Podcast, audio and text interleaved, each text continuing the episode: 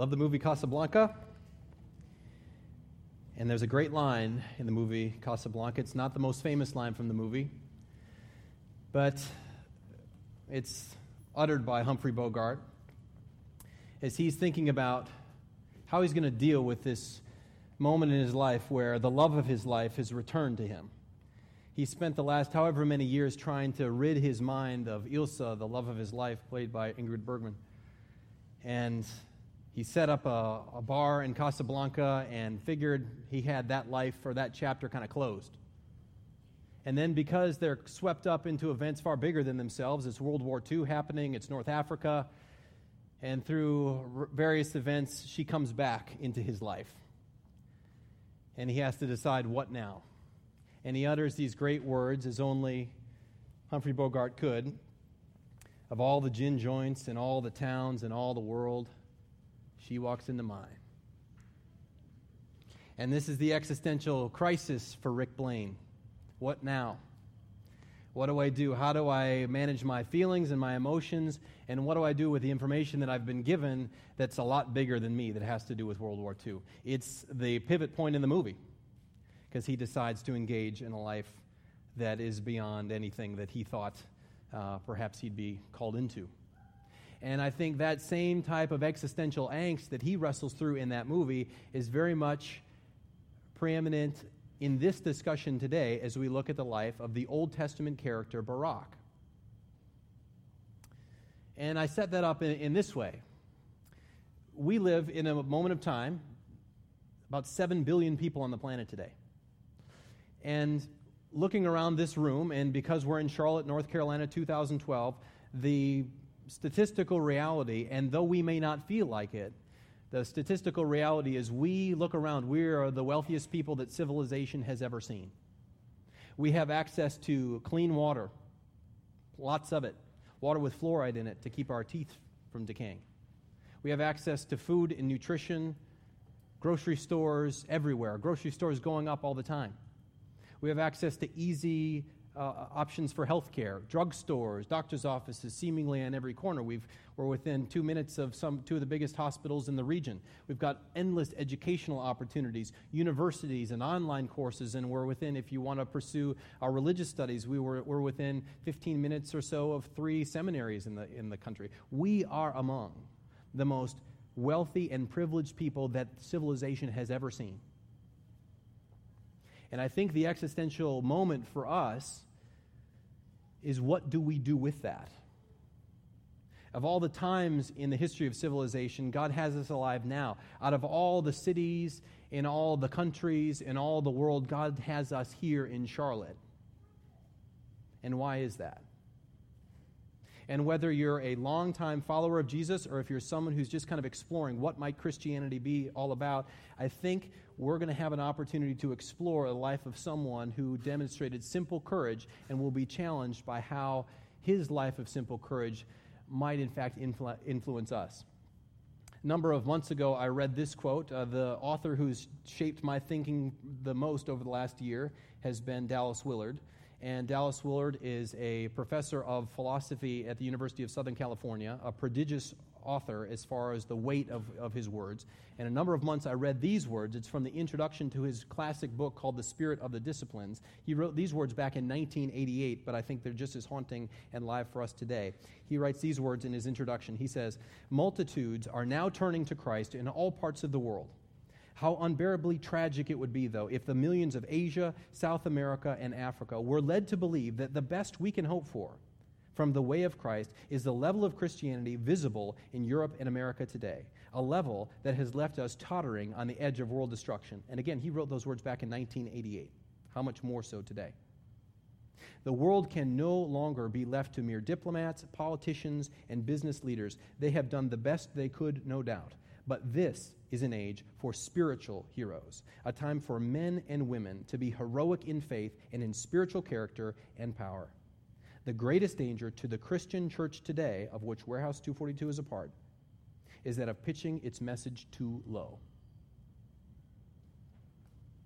My goal today is to not pitch the message of Christianity too low. And if you're exploring the message of Christianity, I want you to hear that it's beautiful and it's wonderful and it's an adventure, but it's not easy. And if you've been a long-time follower of Jesus, what I want you to hear is that God is asking you, is calling you to engage in something far bigger than, than your life, and far bigger perhaps than you've ever imagined. There's a great title to a book, a compilation of sermons written by the late uh, Christian philosopher uh, Francis Schaeffer, and the title of the book is this No Little People. And there are those of us in this room who would probably feel like, well, if you're asking me to be a game changer or a world changer, not sure you're asking the right person. I mean, let's leave that to the Gates foundations of the world and to the and to the Clinton foundations of the world and to those people who are, are most equipped to handle the, the most pressing issues of our world today. But the, but the theme of the Bible is that there are no little people. And oftentimes, perhaps surprising to us, it's in fact God's choice to use the most subtle, unsuspecting characters under the radar stealth characters to accomplish his good purposes. By way of introduction, and you've perhaps heard this before, but I want to echo it. I do not believe that the God of the Bible is interested in making our lives safe. I do not believe that the God of the Bible is interested in making our lives comfortable and convenient. But I do believe that the God of the Bible is exceedingly interested in making us brave. And as we become brave in following Jesus, we can indeed, anyone in this room, can be the type of spiritual hero that Dallas Willard challenges us with in that introduction. So, with that, by way of introduction to where we're going today, we're going to take a look at this unassuming, again, under the radar character of the Old Testament named Barak. And again, likely most of you have never heard of him most of you have never read his, his narrative, but we're going to dive into it today. And we're going to do so by, the, by looking at the book of Judges. And if you want to kind of get out your handheld device, your smartphone, and you want to go to YouVersion and pull up Judges chapter 4, we're going to read excerpts from his life. And I just want to make a little uh, pre- uh, preface note here. Uh, there, we intentionally eliminated some names from the PowerPoint screen, but if you opened up your Bible and you read, read through this, you'd notice there are a lot of big names, some clumsy sounding names that kind of make the text flow a little awkwardly. And sometimes uh, it's easy to say, gosh, this, this is why reading the Bible is just so hard. It's like, what do I do with all these names and what do I do with all this detail? Well, what I want you to just kind of understand by way of preface is that's all in there. If you read this later or read this live, that's all in the Bible for a very specific reason.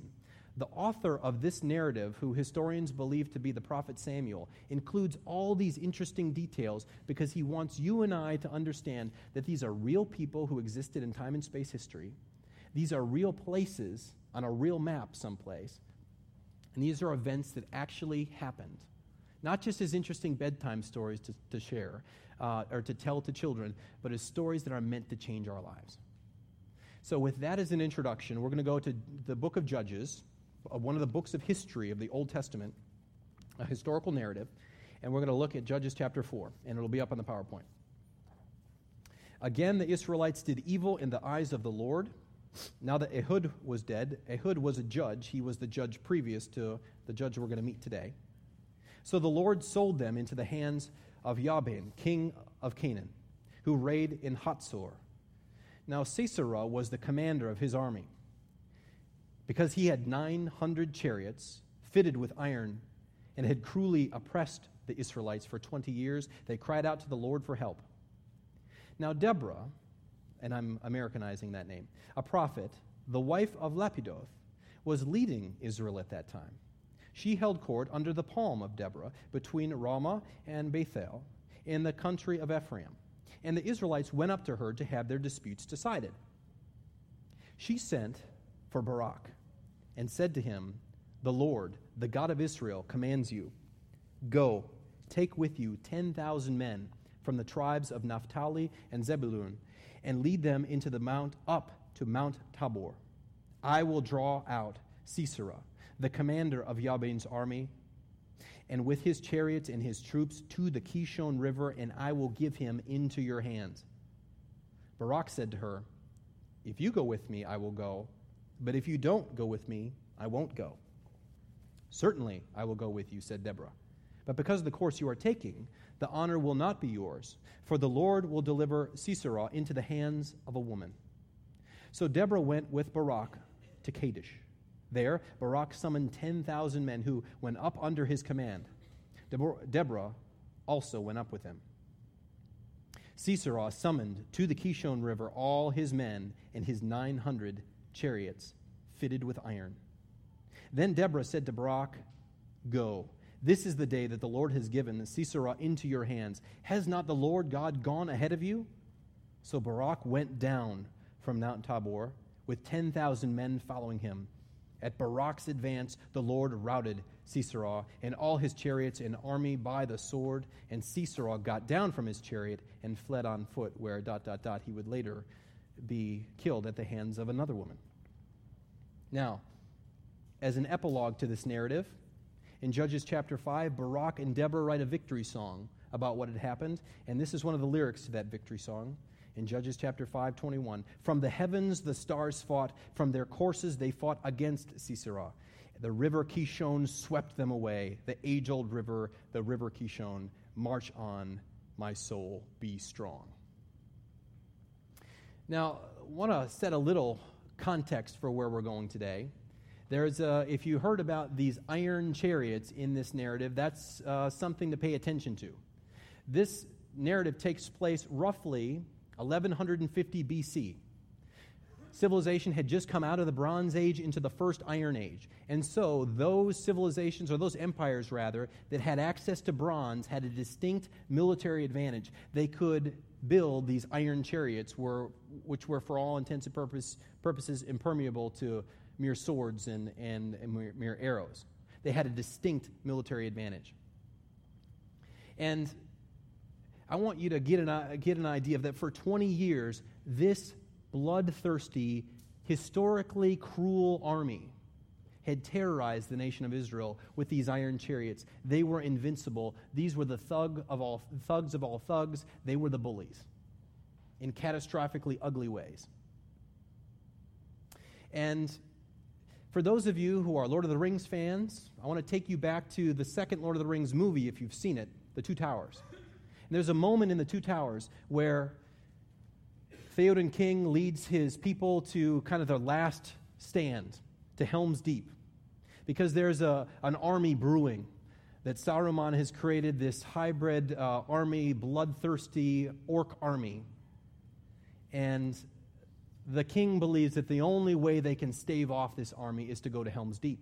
And some of you may remember the scene where the king and orders that all fighting men, even young boys and even old men, anyone who could hold a sword, go to the weapons cache and they start handing out weapons to the most unlikely of soldiers. And you remember kind of Gimli and um, Legolas looking and saying, "Man, we are we are in for a battle here. Some of these some of these guys have uh, they're they're so green and they're so so old. What kind of army are we assembling here?" That's not altogether dissimilar from what's happening in this narrative in Judges chapter 4. As a matter of fact, uh, J.R.R. Tolkien, who wrote the Lord of the Rings trilogy, w- wrote from a Christian worldview, and there are enough similarities to the Battle of Helm's Deep to this particular text, which you'll see in a little bit, that I wonder if, if the, the narrative of Barak and Deborah, in fact, influenced his, his, his chapter on Helm's Deep. Because uh, if we go to just the preceding chapter in Judges chapter 3, the text says this uh, These are the nations the Lord left to test those Israelites who had not experienced any of the wars in Canaan. He did this only to teach warfare to the descendants of the Israelites who had not previous battle experience. And then later, all the Canaanites were left to test. This is God's purpose in keeping the Canaanites in the land. To, let, to test the Israelites to see whether they would obey the Lord's commands, which he had given their ancestors through Moses. A terrorizing army. And God's purposes are revealed here to say to this army, to this under resourced, ill equipped army, are you willing to trust in me that in fact I can go before you and I can deliver this vastly superior, bloodthirsty, technologically advanced army into your hands? The leader at the time was Deborah. And Deborah knew something that perhaps a lot of the Israelites did not. Deborah knew something from way back, uh, the promise made through Moses, hundreds of years before. In Moses' last collection of farewell sermons to the people, he wrote these words. This is recorded in the book of, of Deuteronomy, basically a collection of his last sermons, Deuteronomy chapter 20. When Moses says this When you go to war against your enemies and see horses and chariots and an army greater than yours, do not be afraid of them, because the Lord your God, who brought you up out of Egypt, will be with you. And perhaps the most profound way that God demonstrated that He would be with them was through this beautiful, strong character, this judge named Deborah. Now, Deborah was not uh, the traditional uh, uh, judge within the lineage of judges of the Old Testament. Last week we heard about Gideon, uh, a judge who came from un- an unlikely background. Judges were most often, in the book of Judges, judges were most often um, rescuers, military leaders, but not Deborah necessarily. Deborah had two kind of unique things going for her. One, she was in fact an actual judge. There's that passage where um, judge, here you have it. Deborah holding court at the palm of Deborah. People who could not resolve their disputes locally knew that er, during this part of time in Israel's history that Deborah was the unquestioned leader of the people and they could go to her and they could have their disputes resolved. She was the arbiter of truth, and she was the defined leader of the time. And unlike the other judges of this, of this period, Deborah fits the mold of what we would consider a traditional judge, someone who actually kind of holds a court of law and renders decisions. She was very unique in that regard. And then the other uniqueness, of course, is that Deborah was a woman. This is 1150 BC. This was an era of time, an era of civilization that was dominated by men. This was an incredibly thunderous patriarchal society, patriarchal civilization. Women were relegated to the tent. Women were relegated uh, to, the, to, the, to the temple to be prostitutes to take care of the men. But here, in this period of time in Israel, God raises up a woman, the unquestioned leader of the people. And so we have the stage now set. Deborah calls out Barak to be the leader of an army, an ill equipped, under resourced army, to go against this terrorizing group of Canaanites. And scholars sometimes debate what do we do with uh, the response from Barak? Was he kind of a chicken? Was he kind of fearful? Was he, I mean, what do you do with, uh, I won't go unless you go with me? And some scholars, scholars and commentary have diff, uh, commentators have different perspectives on that. Some think that maybe uh, he was indeed afraid. He was timid, and he needed to be called into something greater than himself. Some other commentators, though, say this is a real act of humility and a real faithfulness and a distinct uh, mark of his own uh, courage as a leader that he would be unashamed to ask for this woman to go with him. So, whatever the reality is, Barak does go with Deborah, and Deborah's response is, uh, is interesting. Of course, I'll go with you and in ways that we that only Deborah knows, she's able to draw out the Canaanite army into this valley of Jezreel. And here we have the stage set. And uh, because I have access to a laser pointer again, I'm going to choose to use it. And uh, bear with me for a sec. So I'll try to be an equal opportunity laser pointer for both sides of the screen. Here's where we're looking. If you go to Google Maps and if you type in Sea of Galilee, it'll take you to right this body of water in present day Israel. The capital of the Canaanites was located here, about eight and a half miles north of the Sea of Galilee. And Sisera would take his troops down here to this valley here. This is called the Jezreel Valley. And the river, the Kishon River, would kind of wind through here. And this is the, the stage is set. Mount uh, Tabor is right over here. And now the stage is set for this vast battle. And Drew, you can take it from there. Here's the scene Chariots excel on open plains, flat lands. So it would be natural for Sisera to draw his chariot army to this vast Jezreel valley where they would have a distinct advantage. Iron chariots, they could overrun any foot army. Right next to the Kishon River. Kishon River, which kind of winds its way from the Mediterranean Sea. And up on Mount Tabor is a, a ragtag group of, of 10,000 fighting men and some very inexperienced fighting men who have rallied around Barak and Deborah.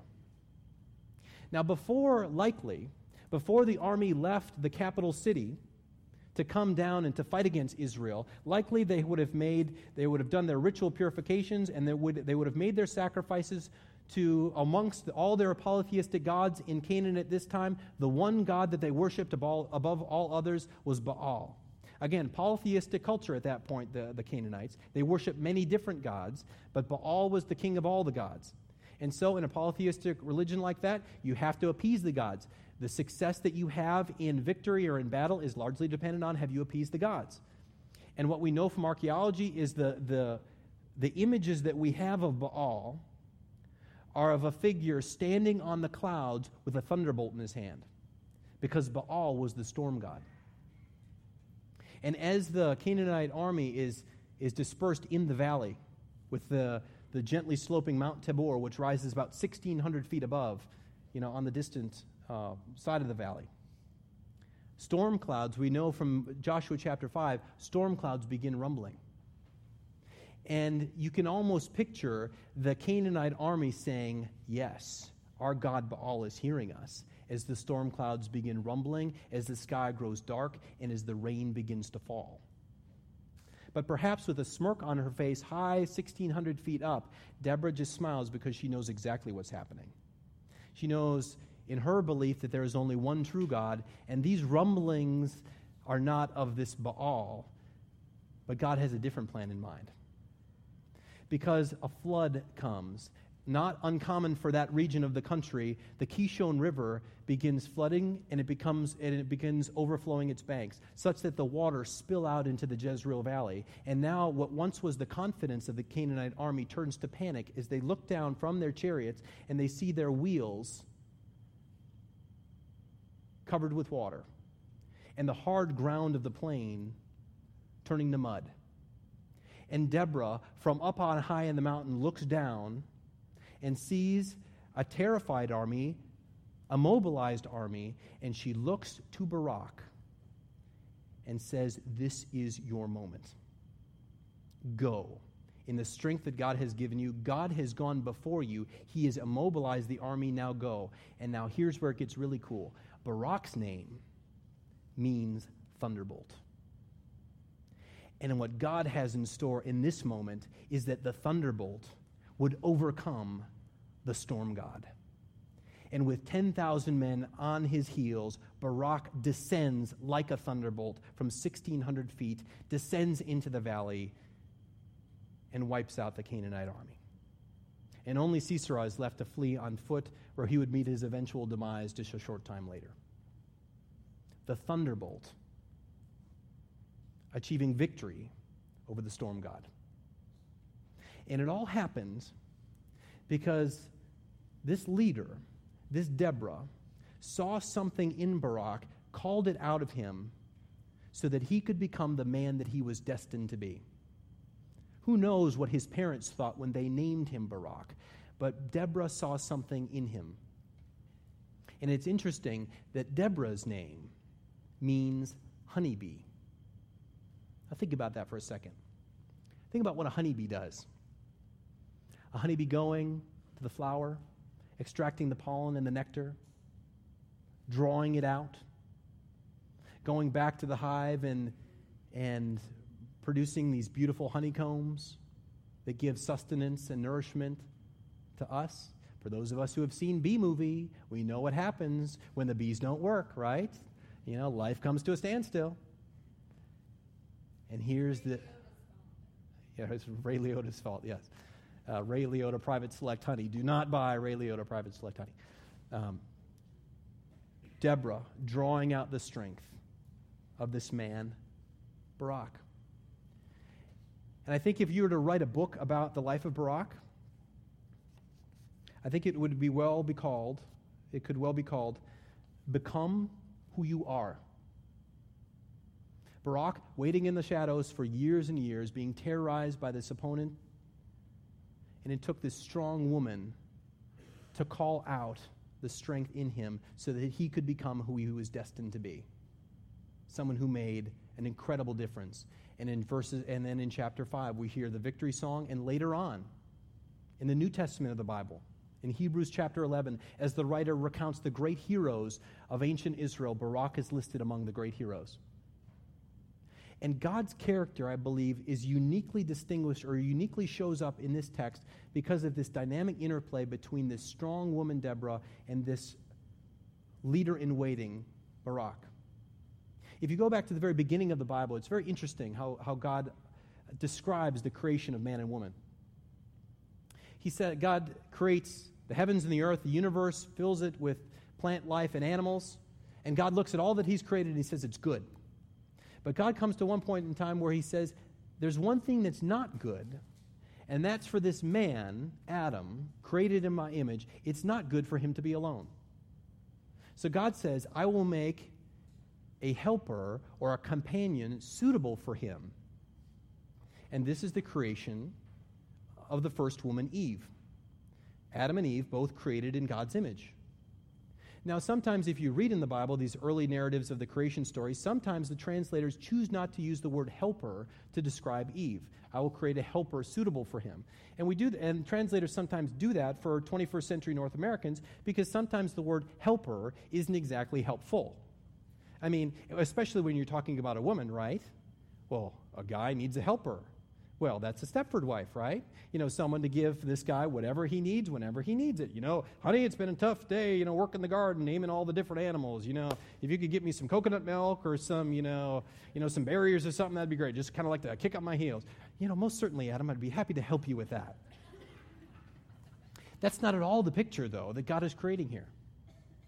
The woman helps, comes alongside, complements the man out of her strength the woman is designed to do what the man cannot do alone. And we have that image of, of leading from a point of strength that makes itself very apparent in this narrative. You see, if Hollywood were to get a hold of this story, what they would do is, after the battle, after, you know, the enemy is destroyed, Barak would look lovingly at Deborah, their eyes would connect, and the romance would begin, right? But that's not at all what happens here. The Bible goes to great pains to say that Deborah was the leader, she was the judge, but she was married. This isn't a love story, this isn't a romance. This is the story about how desperately we need each other and how we were designed to be in community with each other. How men and women living in community with each other, designed to be complementary with each other, is so essential. It's hardwired into our very fabric. It's, it's, we're created in God's image to be complementary to each other. And so it takes this woman to draw out strength in this man so that he could become who he is.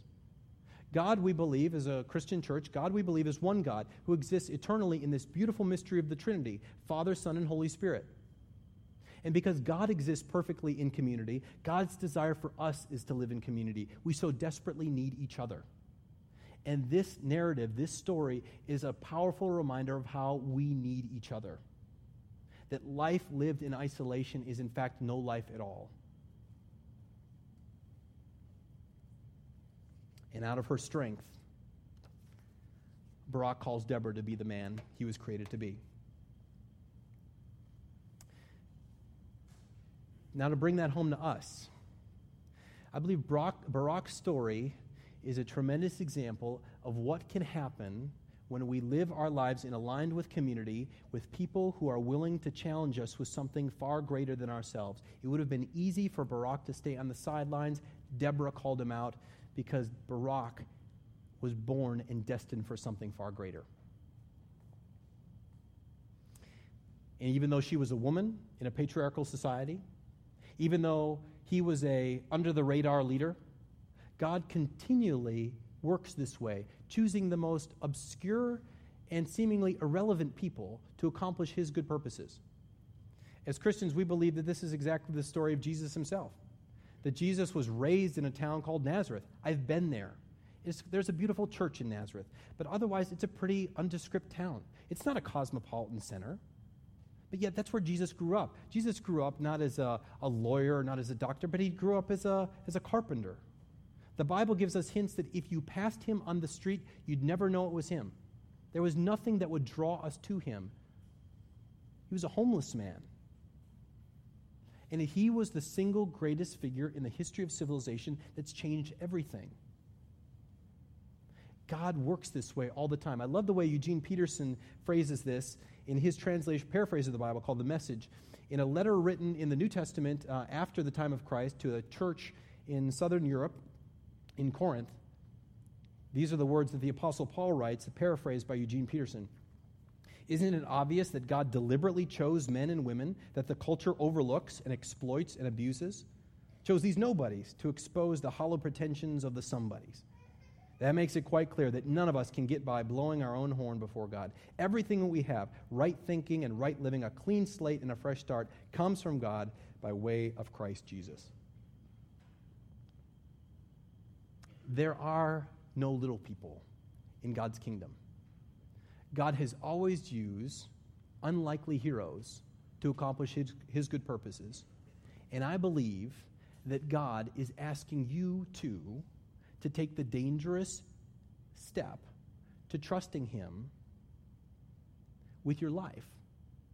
Not simply to assent to Jesus as Savior, but to follow Him as Lord. Because He does not desire to make you comfortable and convenient, but He desires to make you brave. Seth Godin, the prolific blogger, the prolific entrepreneur, author, said it this way, and I don't know where Seth Godin is on his spiritual journey, but he said it winsomely this way. We don't need people to memorize facts anymore. We have Wikipedia for that. You don't go to school to learn when the War of 1812 was anymore, because it's easy to find out. What we need you to do is solve interesting problems. In a world of 7 billion people, that's what they're asking of us in this room to solve the preeminent issues that plague our city and to plague our world and that plague our world. We are among the privileged ones. We have been blessed in the language of the Bible so that we can be a blessing to others. And we need a community to call that out of us so that we can live out our, our own calling to follow Jesus in the most wonderful adventures. That's what he calls us to.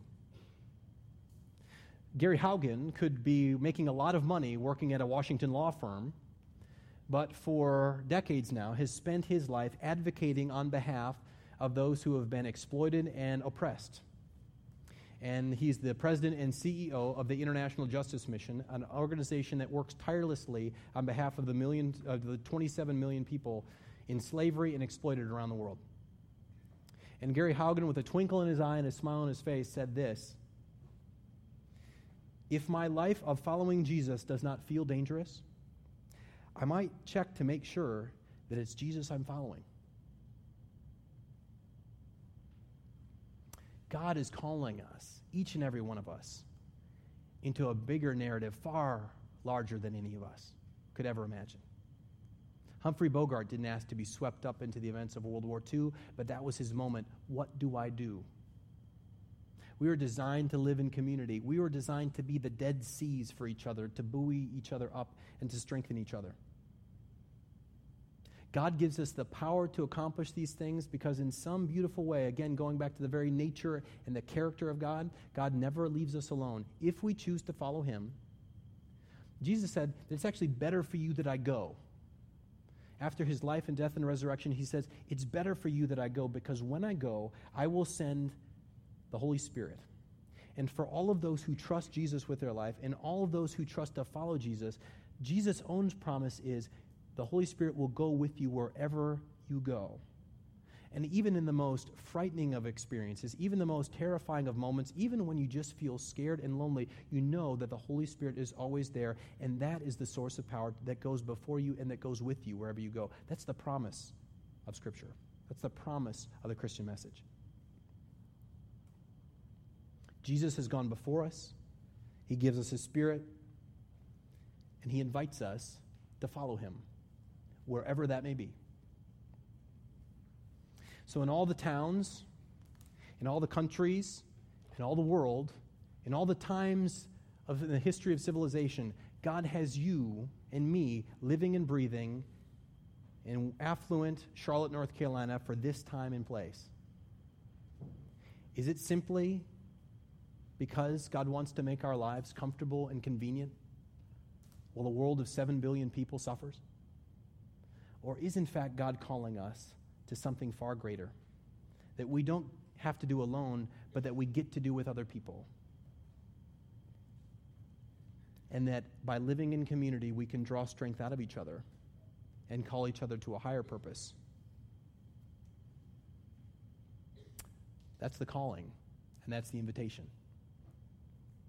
Now it's your move. Let's pray. Heavenly Father, if we're honest with ourselves, uh, we don't like to be challenged when uh, you show us people in the Bible who do heroic deeds, who come from um, unsung backgrounds and from humble beginnings. Because most of us in this room, we do care deeply about poverty and suffering and uh, illiteracy and preventable diseases and exploitation. Uh, those things do matter to us, but in our most honest moments, we want other people to do them for us. And we want the wealthy and we want the powerful to do it, and, and we want to be off the hook because it's scary. And if we're honest, we look at ourselves and say, God, how could I make a difference in the world? But yet, God, you've named each and every one of us. You named Barak, and he became the thunderbolt to accomplish an incredible victory on your behalf. You named Deborah, the honeybee, who rose up as a preeminent leader at a time and place in history to accomplish great and to draw out leadership and strengthen others. And you've given us a name and you've given us a destiny. Would we take that seriously? And would you keep us from a life of simple convenience? And would you show us how to enter into the preeminent issues of our days? Because there's a suffering world that so wants our engagement. They want to see your goodness demonstrated through people like us. Give us that courage. Make us brave for your glory. In Jesus' name, amen. If we can get you any information at all before the offering baskets come around, feel free to indicate whatever you are interested in looking for on those cards that are on your seat. You can put those in the baskets. And as we collect the offering, for those of you who uh, choose to give on Sunday, this is your opportunity to do this. Increasing numbers of us have chosen to contribute to the mission of Warehouse by, by online giving because we believe in what this church is all about. We believe in what's ahead for our church. And we invite you to contribute to online giving as well. But for those of you who want to kind of give above and beyond, or perhaps if you're visiting Warehouse and you'd like to help us in our mission, please feel no pressure to do so, but we're awfully grateful if you choose to contribute at that level. Because God has been so gracious and has blessed us so richly, this is an opportunity to give a small portion back to Him as a way of saying thank you.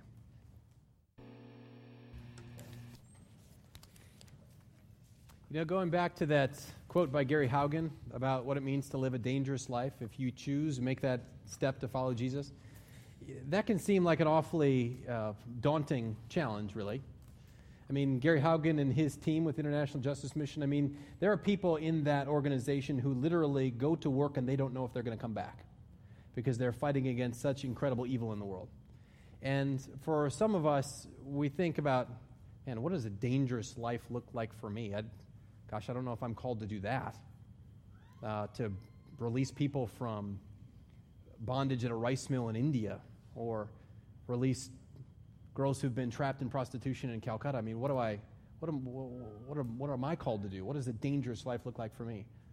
Well, I want to challenge each and every one of us that perhaps the most practical next step for considering, God, what might you have me do at this time in history, is to come back to Warehouse on Friday for the I Spy event, where we're going to take an up close and personal look at the reality of global slavery and sexual trafficking. The numbers are staggering, and the International Justice Mission and other relief organizations know these numbers all too well. 27 million people in the world currently enslaved. And a disproportionate amount of those, perhaps up to 80% of those, are sexually exploited. And far, again, far from it being just an issue over there, you know, somewhere kind of in the lower right of those screens, we know that whenever there is a global event like a World Cup, a Super Bowl, a Republican convention in Tampa, a Democratic National Convention in Charlotte, the sobering, dark reality is that illicit sexual behavior increases big time. And the demand for sexually exploited women will increase tremendously here in this city in the weeks ahead. And so, how might we engage in these preeminent issues? Well, Tamara Park and Tyler Garnett and others have engaged in these issues through their journalism profession, and their desire is to, at the very least, educate us on the reality, and so that we, with open hands and open hearts, can say, "What might you call us to do, God? How might we engage?" So this Friday, seven o'clock to uh, seven thirty, rather to nine o'clock, in the coffee room, and then filtering into this room, we'll have an opportunity to learn, to be educated about the the reality of sexual exploitation in the world. We'll be hearing from someone who's been actually rescued and delivered from that life here in Charlotte and we'll have an opportunity to consider God, what might you have me do at this time and place in history? Again, uh, that's coming up this Friday. For more information and to let uh, her know that you're coming, email Tamara. You can just do that at info at warehouse242.org. Any questions that you have, or just to let her know you're coming, just send her that email. That would be great. You know, another, another uh, pouring your lives into people, being surrounded by people who come alongside and strengthen and buoy us up and, um, and lead in courageous ways. This is a real community. And so it's a great privilege to be in this journey with you all together. So let me send you out just this way. Lord, will you keep us from the simple path of comfort and convenience? We know you'll take care of us, but give us strength to be courageous and to follow your lead wherever it'll take us. And may we follow you as our Lord. And may uh, this community be a community that uh, embraces you for who you are and loves our city and loves our world. So now, may the grace of our Lord Jesus and the love of God and the fellowship of the Holy Spirit be with you each this day, and may God make you brave for his glory. Go in peace.